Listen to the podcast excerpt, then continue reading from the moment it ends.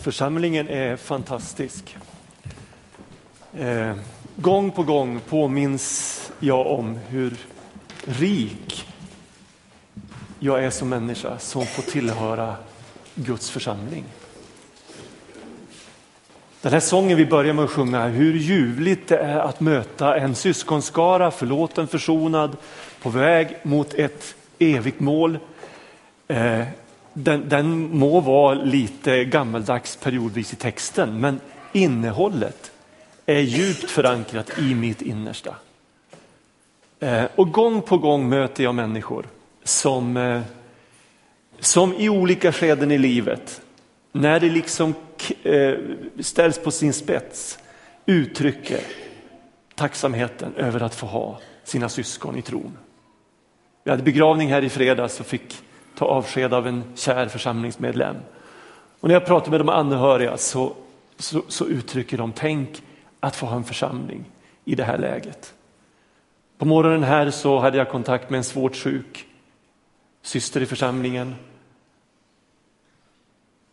Och man har någonstans att vända sig och säga be för oss. Vi behöver så mycket stöd just nu. Församlingen är fantastisk. Så tillhör du inte en kristen församling så vill jag uppmuntra dig att våga bekänna dig till församlingen. Och är du inte döpt och vill tillhöra den här församlingen så är du välkommen att bli döpt. Vi har en dopbassäng här, dopgrav säger vi därför att man begraver det gamla och uppstår till någonting nytt. Så du bara pratar med mig och bekänner du din tro på Jesus Kristus och vill döpas så döper jag dig med glädje. För några söndagar sedan, jag tror att det var första advent, så läste jag en bibeltext som jag kanske inte ägnar så jättemycket tid åt då, men den har följt mig sedan dess i tanken, med tanke på den här gudstjänsten. Temat idag är ge som Jesus. Eh, och den här texten jag läste då första advent var hämtad ifrån tredje Mosebok 25. Det berättas om hur Gud säger till Israels folk att de ska eh, vart sjunde år fira ett sabbatsår. Det där sjunde året så ska de inte så, de ska inte arbeta som de brukar, de ska leva av det marken ger och de ska vara snälla mot varandra och de ska eh, verkligen ha Gud i fokus. Och sen efter sju sådana sabbatsår, alltså efter 49 år, sju sabbatsveckor kan man säga, så kommer ett femtionde år som i, i, i tredje Mosebok 25 kallas för ett friår eller ett, sab, ett, ett, ett jubelår. Det följde alltså på ett sabbatsår, så det blev två år i rad som man inte skulle så, utan man skulle leva av det marken gav. Det där femtionde året, friåret, så skulle alla återfå sin egendom. Då skulle den som hade tvingats eh, lämna sitt, sitt hem få återvända hem. Slavar skulle friges. Och man skulle göra gott mot varandra på ett alldeles särskilt sätt. Det är en fantastisk läsning att läsa om det här jubelåret. Och det är så revolutionerande så jag, jag sörjer så i mitt hjärta att det aldrig, som det ser ut i alla fall, blev en verklighet. Det verkar inte som att Israels folk följde det här, den här Guds uppmaning. Och jag funderar på varför. Och funnit åtminstone två väldigt, väldigt uppenbara orsaker. Det ena är vår girighet. Därför att skulle det här ha genomförts så skulle hela det folket ha varit tvungna att vara fullständigt befriade ifrån det som vi i vanliga fall räknar som vår rättighet. Nämligen att bygga mitt eget trygga bo, se till att jag har vad jag har och, och, och liksom egoistiskt roffa åt mig. Det är ju liksom vår, vår, hela vår livsfilosofi i västerlandet, i vårt materiella tänkande.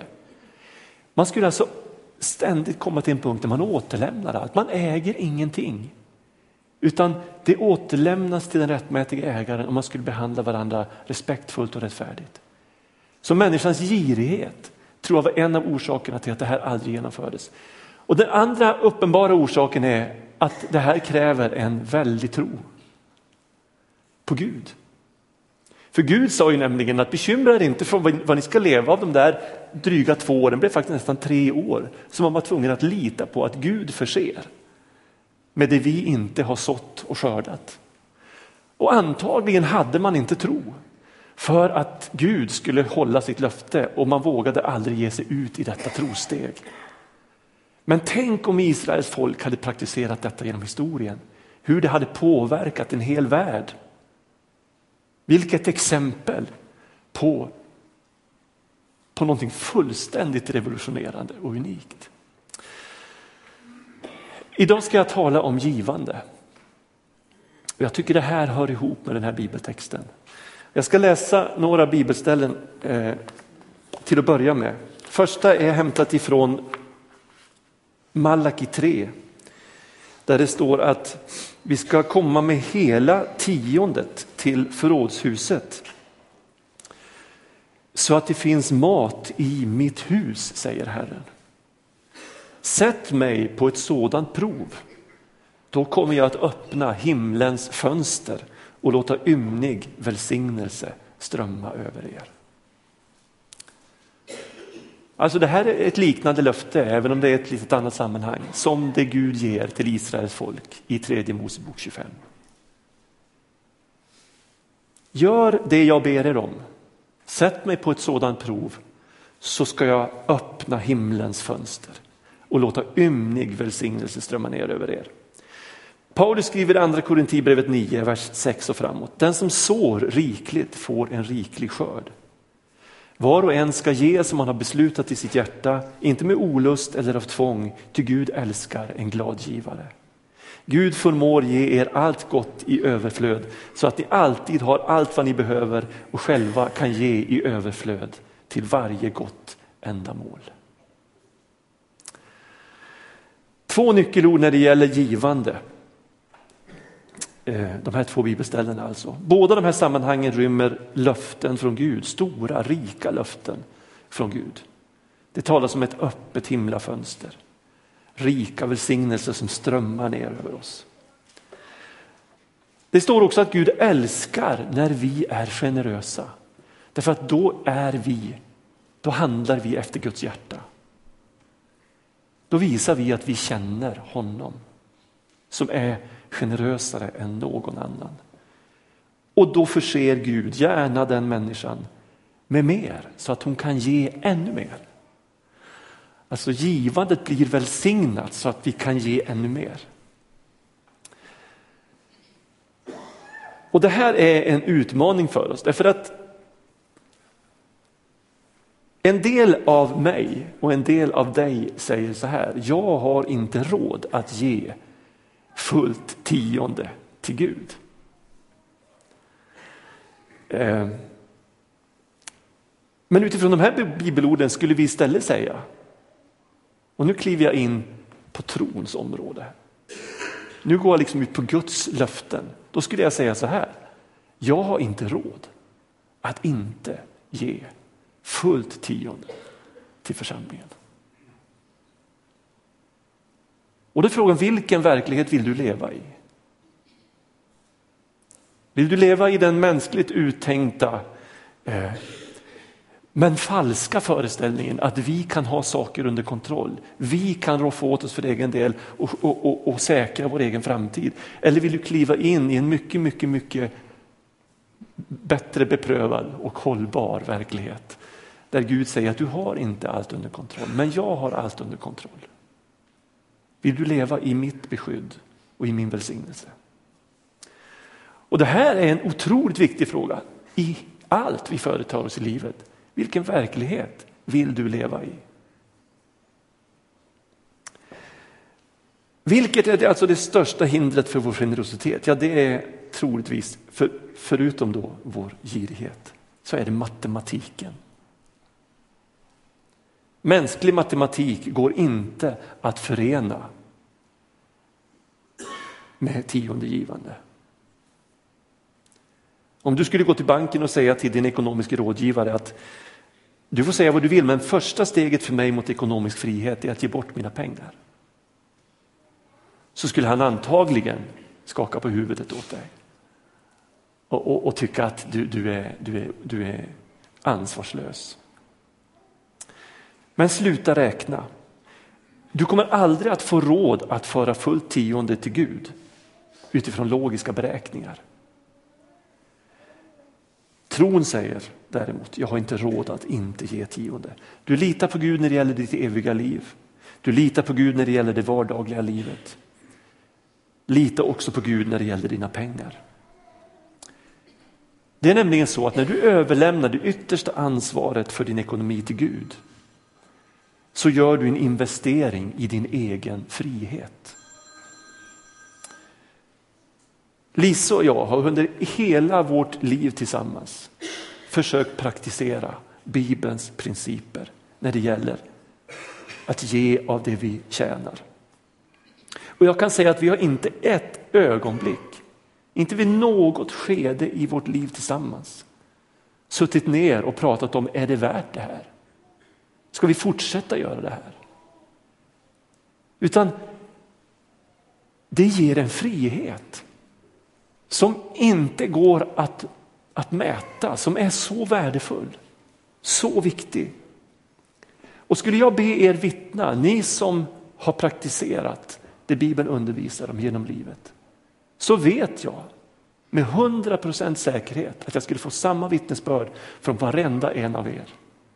Ingen av er sitter på sin ålders höst och tänker varför har jag gett bort alla dessa pengar? Tänk om jag hade sparat dem istället. Ingen. Ja, möjligtvis om du är väldigt bitter på både Gud och människor och har spårat ur helt. Men,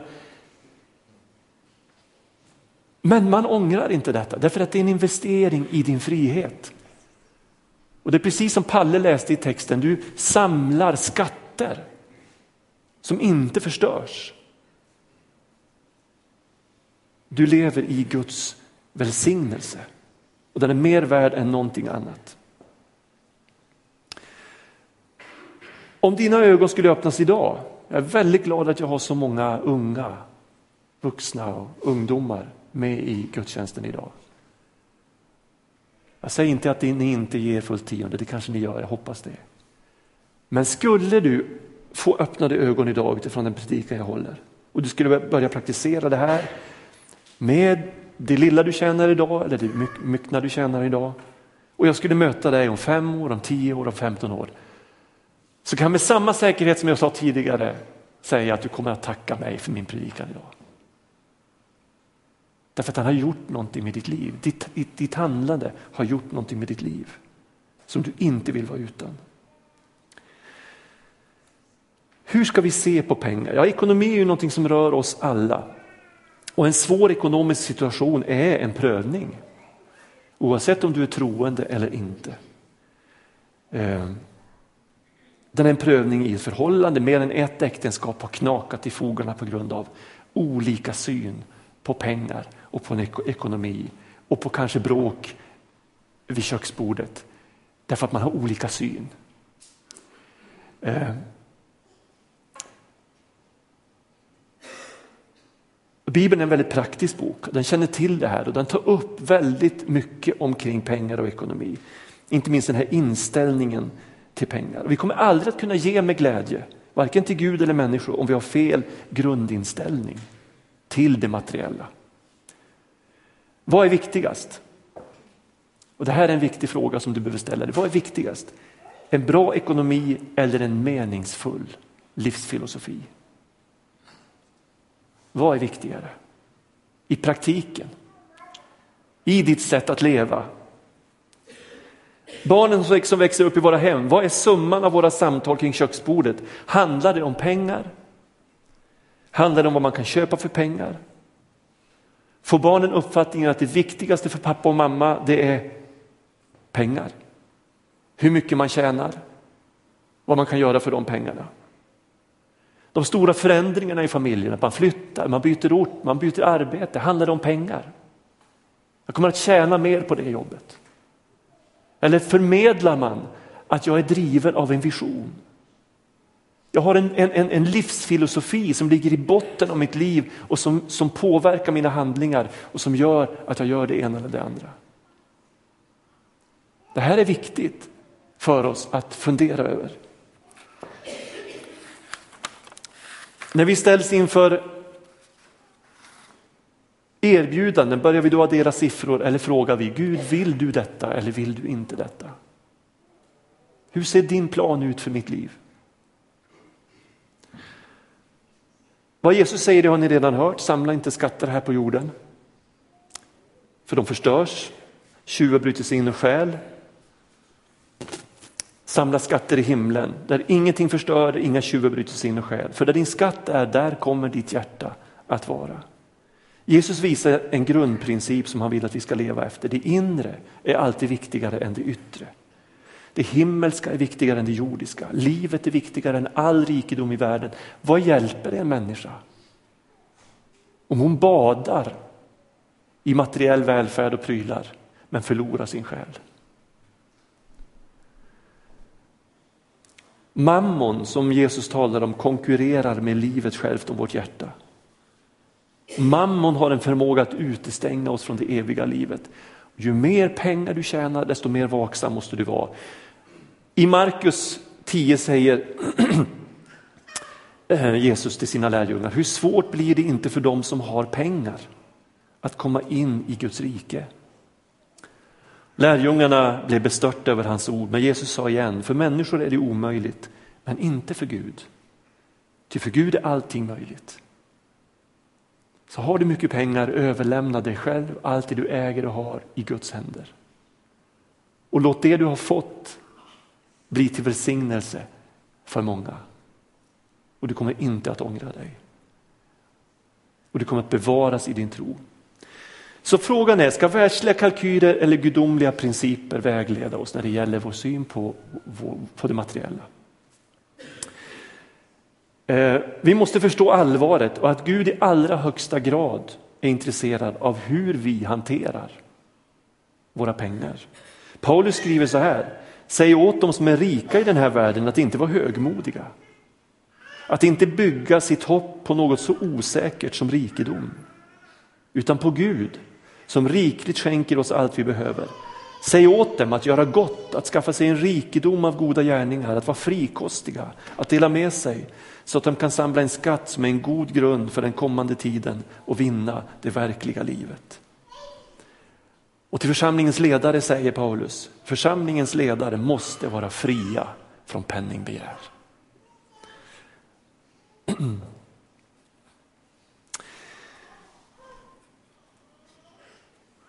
Ett grundproblem som jag tror vi lätt hamnar i på grund av att vi växer upp i den miljö vi gör och det samhälle vi lever i. Det är att vi frestas att låsa oss på en alldeles för hög materiell standard. Som slukar alldeles för mycket pengar. Varför? Ja, ofta reflekterar vi inte ens över den frågan. Utan vi bara följer med. Vi låter reklamen påverka oss, vi bara följer med och vi skaffar oss mer och mer och mer. Förråden blir fullare, garderoberna blir fullare, huset blir fullare och vi, vi, eh,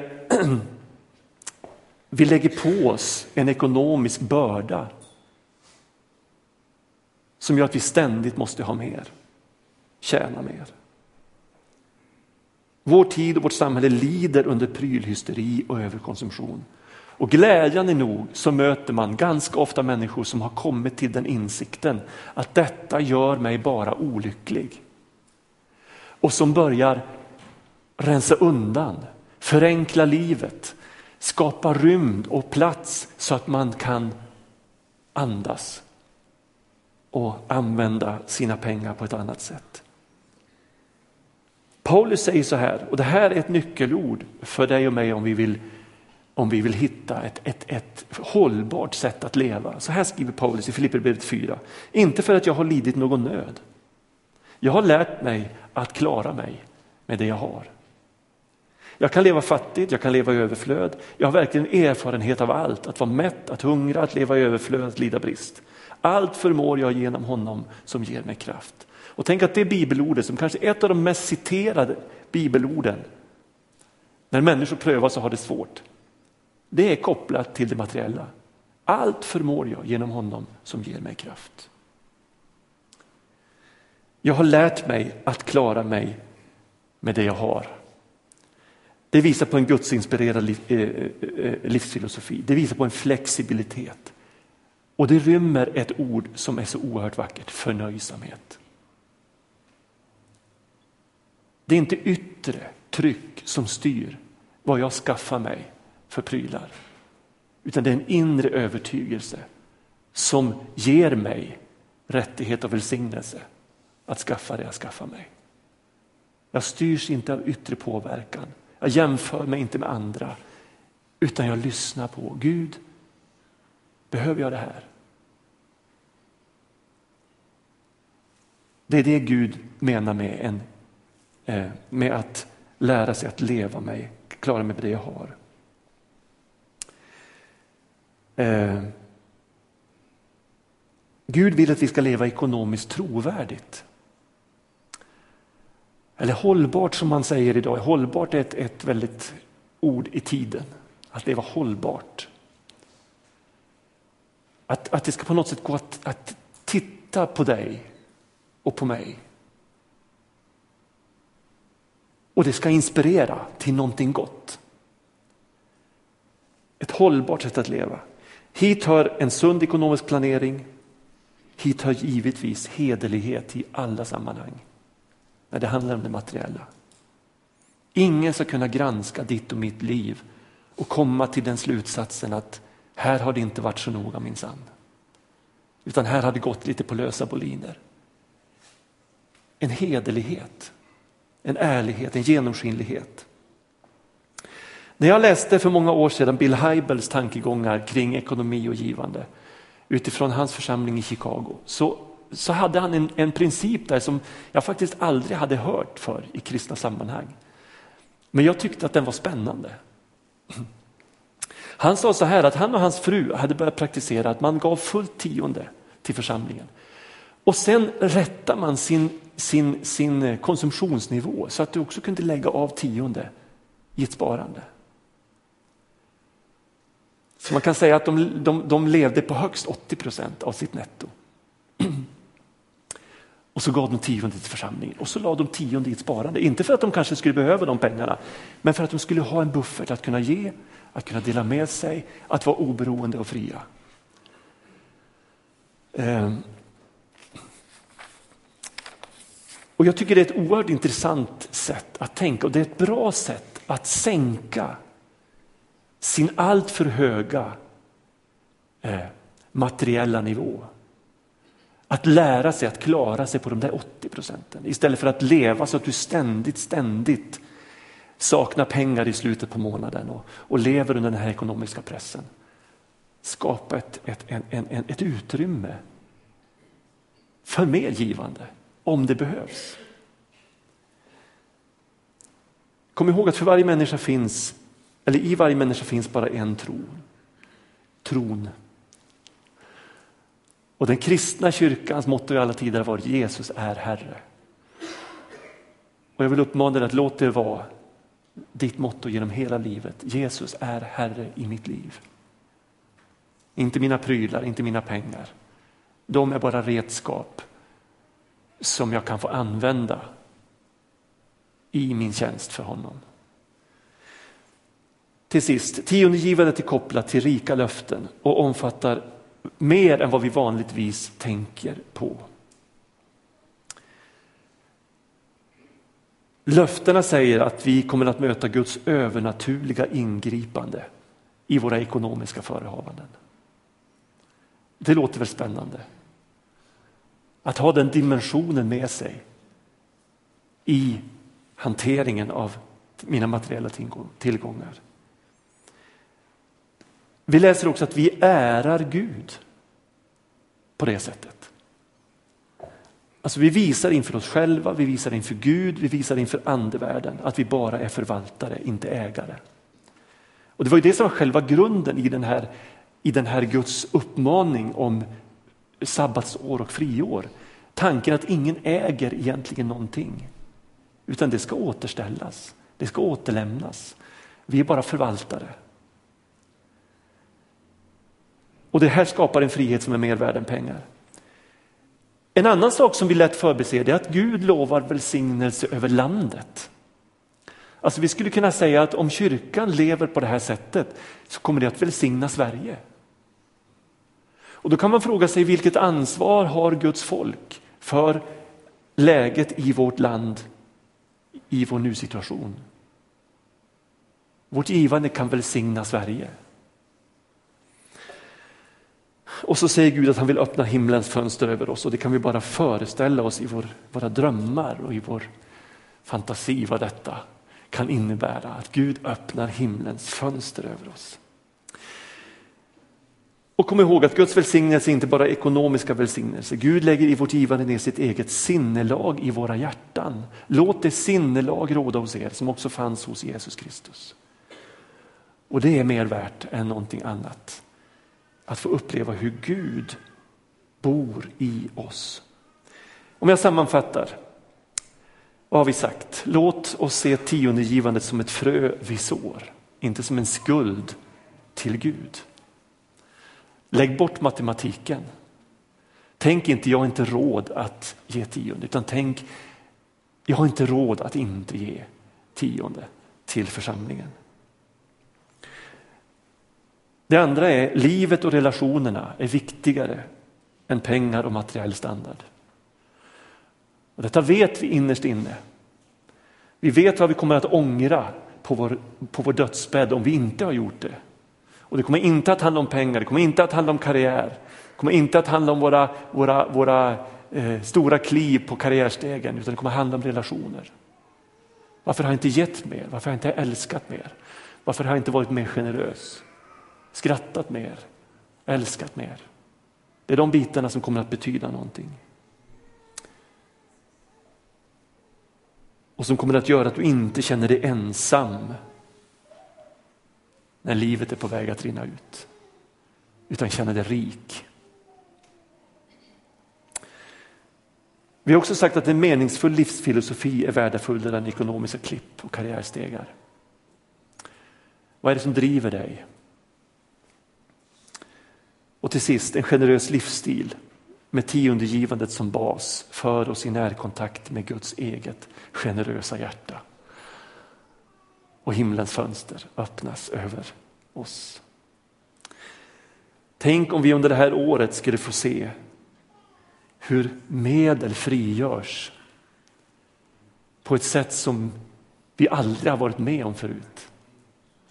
Över församlingen. Och hur, hur Gud välsignar våra hem. Därför att vi överlåter oss åt att lita på hans löften och vad han har sagt. Allt är möjligt för Gud. Amen. Herre, tack att du välsignar ditt ord i våra liv. Vi ber att ditt ord ska överrösta alla andra röster som så pockar på vår uppmärksamhet. Alla röster som leder fel, som vilseleder, som lurar oss. Hjälp oss att ditt ord är det som inspirerar oss till det vi gör, till våra handlingar, till våra liv. Helige Ande, tack att du är vår hjälpare när vi ställs inför frestelser som vill eh, locka oss bort ifrån överlåtelsen och tilliten och vilan i dina löften och i ditt ord. Helige Ande, kom och uppfyll din församling. Uppfyll våra liv. Herre, låt våra hjärtan börja bulta av kärlek till ditt verk. Och ge våra ögon ljus så att vi ser ditt verk. Ser din väg, ser vad du vill göra i vår tid. Herre, jag ber om det. Tack att du välsignar varje glad och generös givare. I Jesu namn. Amen.